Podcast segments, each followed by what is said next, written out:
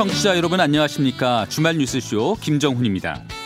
코로나 3차 대유행의 불길을 어느 정도 잡았다고 생각할 때 또다시 집단 감염 사태가 터졌습니다. 진원지는 개신교계 비인가 교육시설입니다. 문제의 단체를 이끌었던 대표는 집단 감염 우려 속에서도 집회를 강행하며 날 잡아가든지 마음대로 하라. 하나님이 코로나 방역을 대신해 준다고 목소리를 높이기도 했다죠. 어, 앞서 사랑제일교회나 BTJ 열방센터에 이어서 또다시 개신교계 단체의 비행을 접한 시민들은 교회라면 지긋지긋하다라고까지 하네요. 아, 이에 한국 기독교 교회 협의회 YMCA 또 YWCA가 어제 통렬한 책임감을 느낀다며 국민들께 사죄했는데요. 이웃 생명의 안전을 외면한 채 자신들의 신앙 양태만 고집하는 교회를 어떻게 예수를 따르는 제자 공동체라 할 수 있겠느냐는 고백 우리 모두가 새겨봤으면 합니다.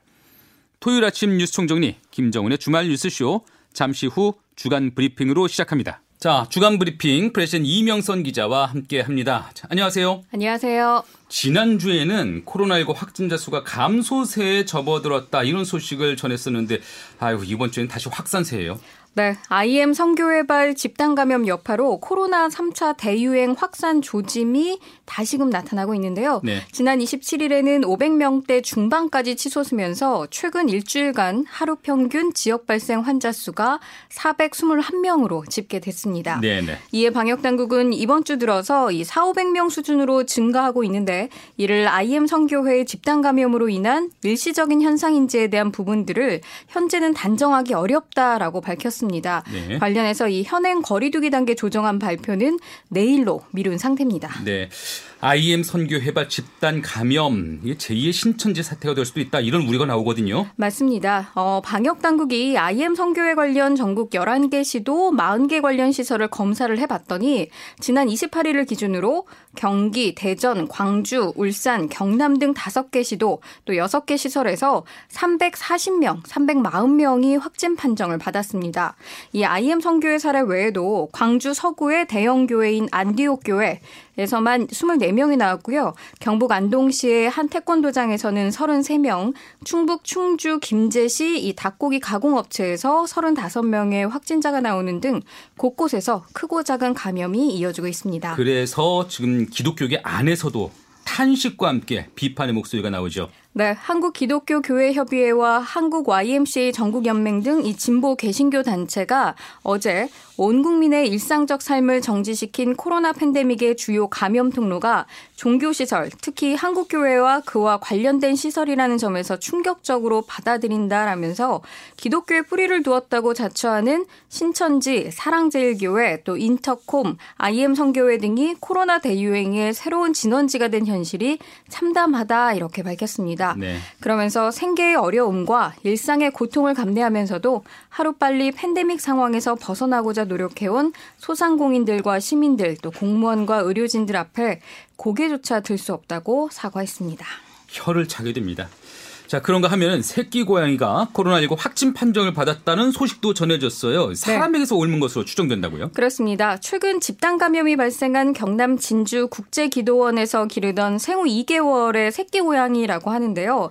이 방역 당국은 확진된 주인, 그러니까 반려인이 고양이에게 코로나를 전파한 것으로 추정된다고 밝혔습니다. 네. 일본, 뭐 홍콩, 브라질 등 전 세계적으로 반려묘나 반려견이 코로나에 감염된 사례가 보고되고 경우는 있지만 국내 발생은 처음입니다. 예, 그래서 당장 반려동물한테 마스크라도 씌워야 되냐 이렇게 네. 생각하는 분들이 있거든요. 네, 그러실 필요까지는 없는 것으로 보이는데요. 대한수의사회는 동물에서 사람으로 전파될 가능성보다 사람에서 동물로 전파될 가능성이 높기 때문에 이 코로나19 감염이 의심되는 사람이 가정이나 농장, 동물원 또 야생동물과의 접촉을 최소화하고 개인 방역을 철저히 지켜달라고 당부했습니다. 네. 그미 질병통제예방센터에서도요, 현재로선 동물이 사람에게 코로나를 전파할 위험은 낮다고 보고 있습니다. 만약에 코로나19 감염이 의심된다면 사람과 마찬가지로 그 반려동물과의 접촉도 일단 삼가는 편이 낫겠어요. 네, 뭐 쓰다듬어주고 안아주고 또 잠자리를 공유하기도 하는데 이런 행위들은 좀 상반하는 게 좋겠고요. 네. 또 반려동물 접촉 전후에 손을 반드시 씻으시기 바랍니다.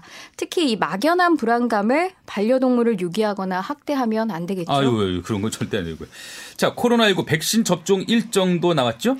2월 현장 의료진을 시작으로 오는 11월까지 전 국민의 70%가 코로나19 백신을 접종해 집단 면역을 형성한다는 계획인데요. 19세 이상 일반 성인들에 대한 접종은 3분기 이후에나 이뤄질 것으로 보입니다. 네. 어, 방역 당국은 세부 계획에 따라 대상자별 백신과 접종 장소를 별도로 안내한다고 밝혔는데요.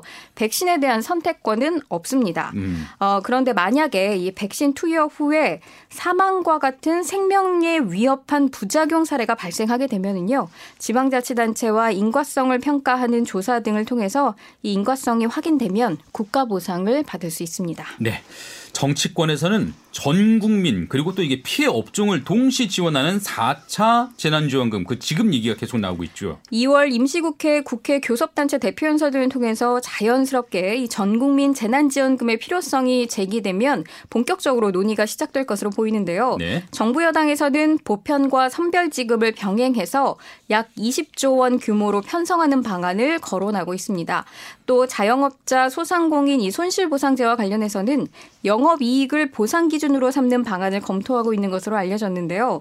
4차 재난지원금을 먼저 지급한 후에 손실보상은 이 재정법 형식으로 시차를 두고 검토할 것으로 보입니다. 예. 경기도의 경우에는 당장 월요일부터 그 2차 재난기본소득 신청을 받기도 하고요. 그렇습니다. 경기도민에게는 1인당 10만 원의 2차 재난기본소득이 지급되는데요. 2월 1일부터 3월 14일까지 온라인 신청 그리고 현장 신청 등이 가능합니다. 자, 이제 정치권 소식들 한번 살펴볼 텐데 자, 박원순 전 시장 성추행 의혹에 대해서 국가인권위원회 그 직권조사 결과가 나오는데 이 얘기도 짚어봐야 되겠죠. 인권위는 지난 25일 박원순 전 시장이 늦은 밤 시간 피해자에게 부적절한 메시지와 사진 또 이모티콘을 보내고 집무실에서 네일아트를 한 손톱과 손을 만졌다는 피해자의 주장이 사실로 인정 가능하고 음. 이는 성적 굴욕감 또는 혐오감을 느끼게 하는 성적 언동으로 성희롱에 해당한다 이렇게 밝혔는데요. 네. 또 서울시 비서실 동료 직원에게 성폭력을 당한 사건에 대해서도 서울시가 피해자 보호 조치를 하지 않아 2차 피해에 해당한다고 판단했습니다. 그래요. 앞서서 그 서울시 비서실의 동료 직원에 대한 성폭력 사건에 대한 그 법원 판결이 있었는데 네. 당시 법원도 피해자가 정신적인 고통을 받은 것은 사실이다 이렇게 인정한 데 이어서 인권위도 어, 박원순 전 시장의 성추행 사실은 사실이다 이렇게 인정을 한 거예요. 그렇습니다. 어, 인권위 직권조사 결과 다음 날 박원순 전 시장 피소 사실 유출 의혹을 받고 있는 이 남인순 민주당 의원이요. 인권위의 조사 결과를 겸허히 받아들인다라면서 피해자에게 깊이 사과드린다라고 고개를 숙였는데요. 음. 그러나 사건 발생 6개월 만에 사과고요. 그것도 공식 석상이 아닌 이 페이스북을 통한 사과에 그쳐서 아쉬움이 좀 남습니다. 네. 이낙연 민주당 대표 역시 사건 발생 6개월 만에 피해자와 가족들께 깊이 사과드린다라면서 어 이낙연 대표가 박원순 전 시장 성추행 피해자를 그 전에는 피해 고소인, 피해 호소인 이렇게 불렀었거든요. 그러니까 지금 지난해 7월쯤이었잖아요. 당 대표 네. 경선 후보 자격으로 사과할 때는 피해를 호소하시는 고소인 이런 좀 생경한 표현을 써서 논란을 일으켰고요. 네, 어, 이번에 피해자로 부른 것이 사실상 처음이기도 그래요? 합니다. 예. 어, 민주당의 경우 박원순 전 시장에 대한 이 반년 늦은 사과뿐만 아니라 정의당 성추행 사건에 대한 논평 역시 도마에 올랐었는데요. 그 논평이 뭐냐면 충격을 넘어서 경악을 금치 못할 일이다. 민주당이 이제 정의당을 상대로 그렇게 네. 논평을 한 건데 그 표현이 경악스러웠어요. 권인숙 민주당 의원이 사건에 대한 소식도 충격적이지만 정의당 사건에 대해 민주당에서 발표한 입장문은 사실 너무나 부끄럽고 참담했다라면서 민주당도 같은 문제와 과제를 안고 있는데 이에 대해서 충격과 경악이라는 남이 겪은 문제인 듯 타자화하는 태도가 어떻게 가능한지 모르겠다 이렇게 좀 강하게 비판했습니다. 정치권에서 정말 끊이지 않는 이 성범죄를 바라보는 국민들 참 할 말을 읽습니다. 어, 관련해서 추가로 소식 하나 더 전해드리자면요. 예. 검찰이 성추행 혐의로 사퇴한 오거돈 전 부산시장을 강제 추행 치상 등의 혐의로 불구속 기소했습니다. 음. 검찰은 오거돈 전 시장이 부산시청 여직원 A씨를 강제 추행하고 한 차례 더 강제 추행하려다 미수에 그친 혐의 외에도 또 다른 여직원 B 씨를 강제추행에 상해를 입히게 한 혐의를 추가했습니다. 그래요. 자, 그렇게 돼서 2개월 뒤에 어, 두 달 뒤에 서울과 부산에서 뭐 미투 선거, 젠더 선거 이런 프레임으로도 이게 선거가 치러지는데 여론의 향방은 좀 어떻습니까? 어제 한국갤럽 발표를 좀 보면요. 서울은 민주당이 34%, 국민의힘이 23%로 민주당이 우세한 것으로 나타났습니다. 네. 이 부울경 같은 경우 국민의힘이 29%로 민주당이 22%에 그쳤기 때문에 국민의힘이 좀 앞서 있는 상태입니다. 네. 어, 이번 조사 같은 경우 한국갤럽이 지난 26일부터 28일까지 전국 만 18세 이상 1,004명을 대상으로 휴대전화 RDD 표본 프레임의 무작위 추출 를 통해 전화조사원 인터뷰한 결과이고요. 응답률은 16%, 표본 오차는 95% 신뢰 수준의 플러스 마이너스 3.1% 포인트입니다. 자세한 사항은 한국갤럽 또 중앙선거관리위원회 홈페이지를 참조하면 되겠죠? 네. 자, 출사표를 던진 박영선 전 장관 이제 모두 전환을 끝내고 공식으로 이제 선거운동 행보를 시작한 것 같습니다. 네. 박영선 전 장관 지난 26일 서울의 봄을 위해 봄날 같은 시장이 필요하다라면서 출사표를 던졌는데요. 박 영선 전 장관은 이 무선 마이크로 프리젠테이션을 하듯이 서울시장 후보 출마 선언을 했습니다. 그런데 이 출마 선언문에서 문재인 대통령 그리고 더불어민주당이라는 단어를 사용하지 않았습니다. 네. 어, 민주당의 색깔 빼기, 뭐 이를 통한 중도 확장 이런 노림수를 좀 한 것으로 보입니다. 정봉주 전 의원의 경우에는 열린민주당 그 서울시장 후보 경선에 참여하기로 했어요. 당원이 후보자를 추천하는 이 열린 공천 결과 방식으로 추대된 건데요. 음. 김진애 의원과 정봉주 전 의원이 최종 확정됐습니다. 정봉주 전 의원은 2018년 서울시장 경선 도전을 앞두고 성추행 의혹이 보도돼서 출마를 포기했었는데 관련해서 지난 25일 법원이 정봉주 전 의원에 대해 증거 부족에 따른 무죄를 선고했습니다. 그래요. 자, 국민의힘 입당설이 잠깐 들리기도 했습니다만 한철수 대표, 국민의당 안철수 대표 서울시장 보궐선거 그 예비 후보 등록을 했네요. 성, 서울시 선거관리위원회 기호 4번 그러니까 국민의당의 배번이죠. 이 국민의당 서울시장 예비 후보로 등록을 한 건데요. 국민의힘이 당내 후보 경선 일정에 들어간 가운데 국민의힘 입당을 거부한 듯한 행보를 보인 겁니다.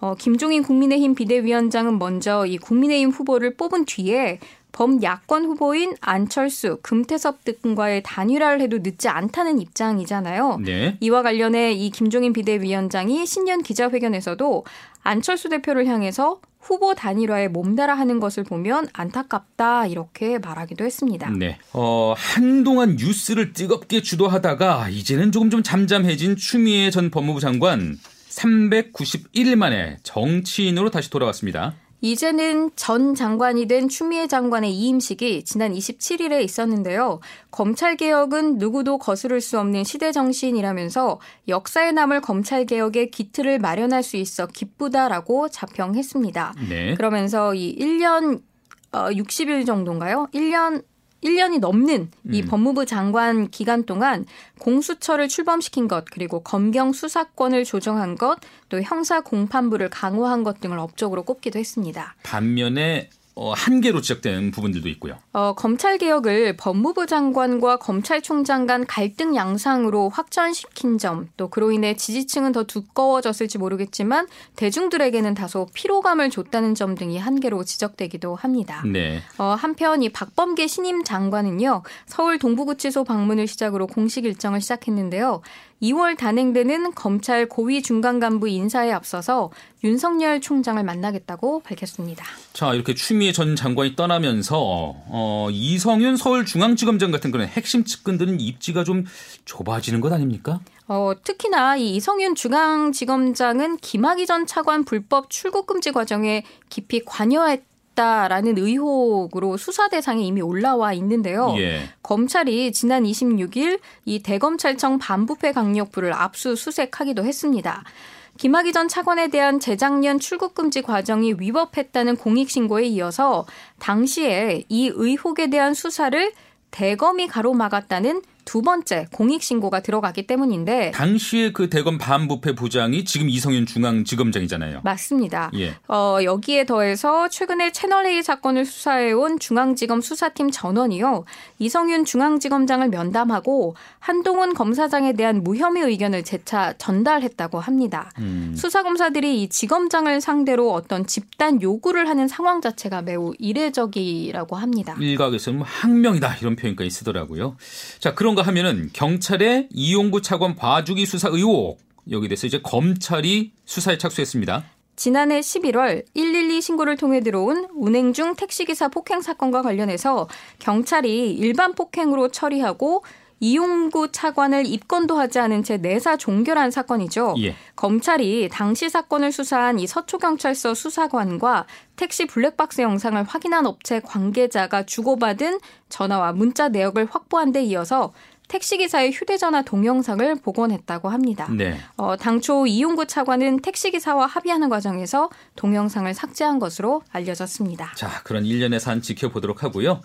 자, 민주당이 사법농단 판사에 대해서 탄핵을 추진한다. 이 소식도 있습니다. 이낙연 대표가 지난 28일 헌법 위반 혐의를 받는 임성근 부장판사에 대한 의원들의 탄핵소추 추진을 허용하기로 했다고 밝혔는데요. 네. 다만 김태년 원내대표는 당론은 아니라고 선을 그었습니다. 음. 법적 요건에 맞춰서 이제 탄핵안이 발의되면 국회법에 따라 표결 처리하겠다는 입장입니다. 음. 앞서 이 이탄희 의원 등 민주당과 정의당 그리고 열린민주당 의원 등 107명의 의원들이 임성근 부산고법 부장판사 그리고 이동 이동근 서울고법 부장판사를 탄핵하자고 제안했으나 이 혐의가 더 위중한 임성근 부장판사에게만 집중하는 것으로 의견이 정리됐습니다. 예, 임성근, 이동근 그 두 판사 앞서 어떤 혐의였죠?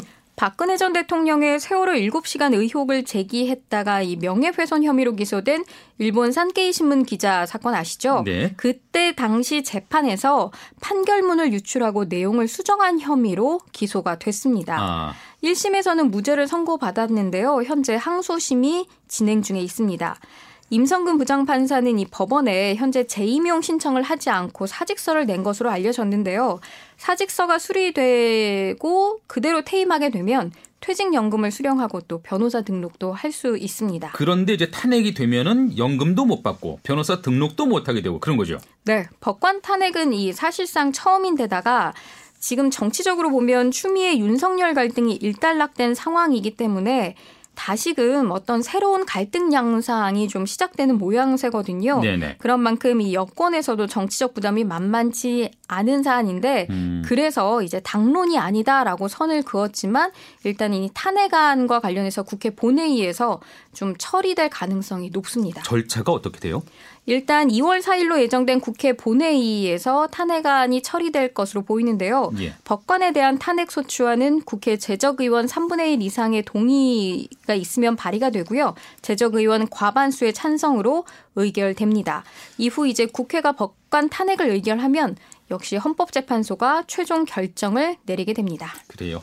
자, 공수처법을 둘러싸고 정치권에서는 계속 논란이 있었잖아요. 근데 네. 결국 헌법에 어긋나지 않는다 이런 헌재의 판단이 나왔습니다. 헌법재판소가 지난 28일 고위공직자 범죄수사처 설치 및 운영에 관한 법률이 헌법에 위배되지 않는다면서 6대 3의 의견으로 합헌 결정을 내린 건데요. 헌재는 공수처는 대통령을 수반으로 하는 행정부 소속으로 보는 것이 타당하다며 이 공수처 소속 검사의 영장 청구권 또한 인정했습니다. 네.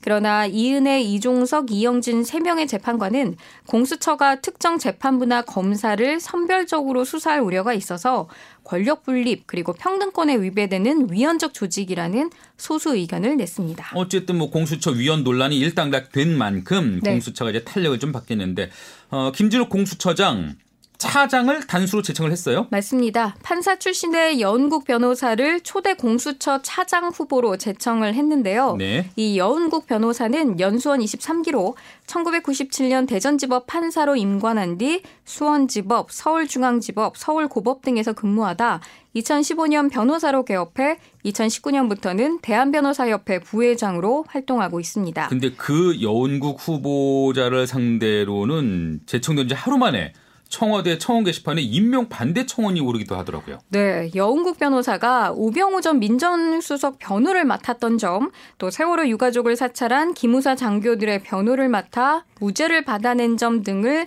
이 청원인은 지적을 하고 있는데요. 문재인 정부의 검찰 개혁 그리고 촛불 시민들의 열망에 반하는 부적절한 인사라는 지적도 뒤따르고 있습니다. 이번 주에 나온 판결 중에 또 하나 주목할 만한 판결이 있습니다. 최강욱 열린민주당 대표가 조국 전 장관 아들의 인턴 그 경력 확인서를 허위로 작성해준 혐의로 의원직 상실형을 선고받았습니다. 법원은 지난 28일 업무방해 혐의로 불구속 기소된 최강욱 대표에게 1심에서 징역 8개월에 집행유예 2년을 선고했습니다. 이 판결이 확정될 경우 금고 이상의 형인 만큼 의원직을 잃게 됩니다. 확정되면 네. 네. 최강욱 대표는 이 법무법인 변호사 시절인 2017년 10월에 실제로 인턴으로 일하지 않은 조국 전 장관의 아들 조모 씨에게 허위로 인턴 확인서를 발급했고 이 대학원의 업무를 방해한 혐의로 지난해 1월에 재판에 넘겨졌습니다. 조 씨는 이 허위 인턴 확인서를 고려대 연세대 대학원에 제출해서 합격했고요. 이번 판결이 조국 전 장관과 정경심 교수도 아들 입시 비리 혐의로 함께 기소된 만큼 네. 향후 관련 재판에 영향을 미칠 수도 있습니다. 네, 뭐 최강욱 대표는 곧바로 항소했다고 하니까 이후 재판 과정도 지켜봐야 되겠습니다. 조국 전 장관의 딸 조모 씨 관련 소식도 있죠? 최근에 국립중앙의료원 인턴 전형에 지원한 것으로 알려졌는데요. 최종 합격에는 실패했다고 합니다. 예. 조 씨는 지난 14일 의사 국가고시에 최종 합격했고요. 지난 27일에는 국립의료원에서 인턴 면접을 받습니다. 다른 소식도 짚어보죠. 설을 앞두고 택배 대란을 우려하기도 했었는데 이제 한심 놓으셔도 될 것 같아요. 택배 노동자들 오늘부터 이제 업무에 복귀하기로 했잖아요. 택배 분류 작업을 둘러싼 이 택배사와 노동자 간 책임 공방으로 무기한 파업이 예고되기도 했지만 택배 노조가 사회적 합의 기구의 합의안을 받아들이면서 파업이 철회됐습니다. 이번 합의안은 1차 합의에서 불분명했던 택배 분류 인력 6,000명 투입 시점을 못 박은 건데요. 일단 갈등의 불씨를 좀 잠재운 성격이 있습니다. 네. 또 택배사가 투입한 인력 현황을 파악하기 위해 조사단을 구성하고 국토교통부가 택배사, 택배 노동자 과로사 대책 위원회 등과 협의하기로도 했습니다. 예, 택배 노조 어떻게 좀 이번 어, 의의를 평가하고 있어요. 택배 현장의 과로 구조를 근본적으로 바꾸는 거대한 흐름이 시작됐다라면서 이는 택배 노동자들의 열악한 노동 조건을 이해하고 이를 개선하자는 목소리를 내주신 국민들 덕분이라고 이야기를 했습니다.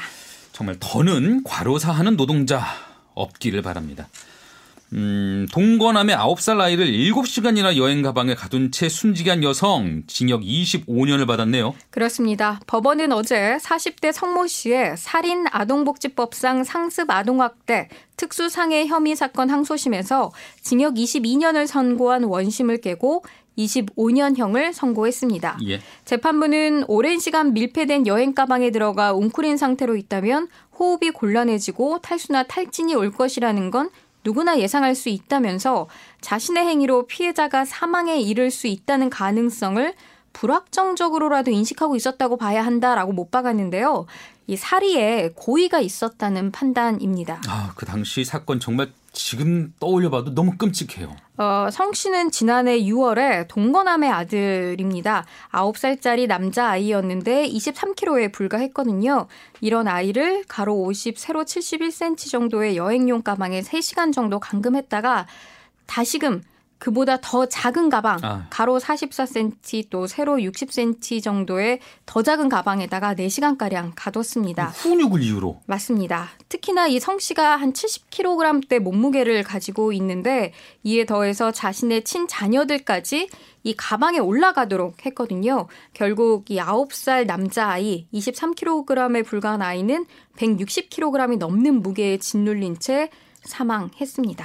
예, 아유. 자, 스포츠계에서는 이번 주에 깜짝 뉴스가 있었습니다. 이마트 야구단이 생겨요. 그렇습니다. 한 누리꾼이 이마트가 SK 와이번즈를 인수한다는 소식이 새벽 배송처럼 쓱 하고 전해졌다 이렇게 표현을 하던데요. 예. 업계 관계자들도 또 소속 선수들도 보도를 보고 알았다고 할 정도니까요. 어, 신세계그룹 이마트가 지난 26일 SK텔레콤이 보유하고 있는 SK 와이번스를 1,352억 원에 인수해서 양해각서를 체결했다고 밝혔습니다. 네. 야구단 연고지는 인천으로 유지한다고 하고요. 코치진, 뭐 선수단, 프런트, 전원 고용 승계한다고 합니다. 네. 빠르면 3월 새 구단이 정식 출범될 것으로 보입니다. 자, 주간 브리핑 오늘은 여기까지 들을까요? 감사합니다. 네, 지금까지 프레시안 이명선 기자와 함께 했습니다. 자, 1부는 여기까지고요. 저는 팩트체크 그리고 랜선 뉴스를 준비하면서 2부에 다시 돌아오겠습니다.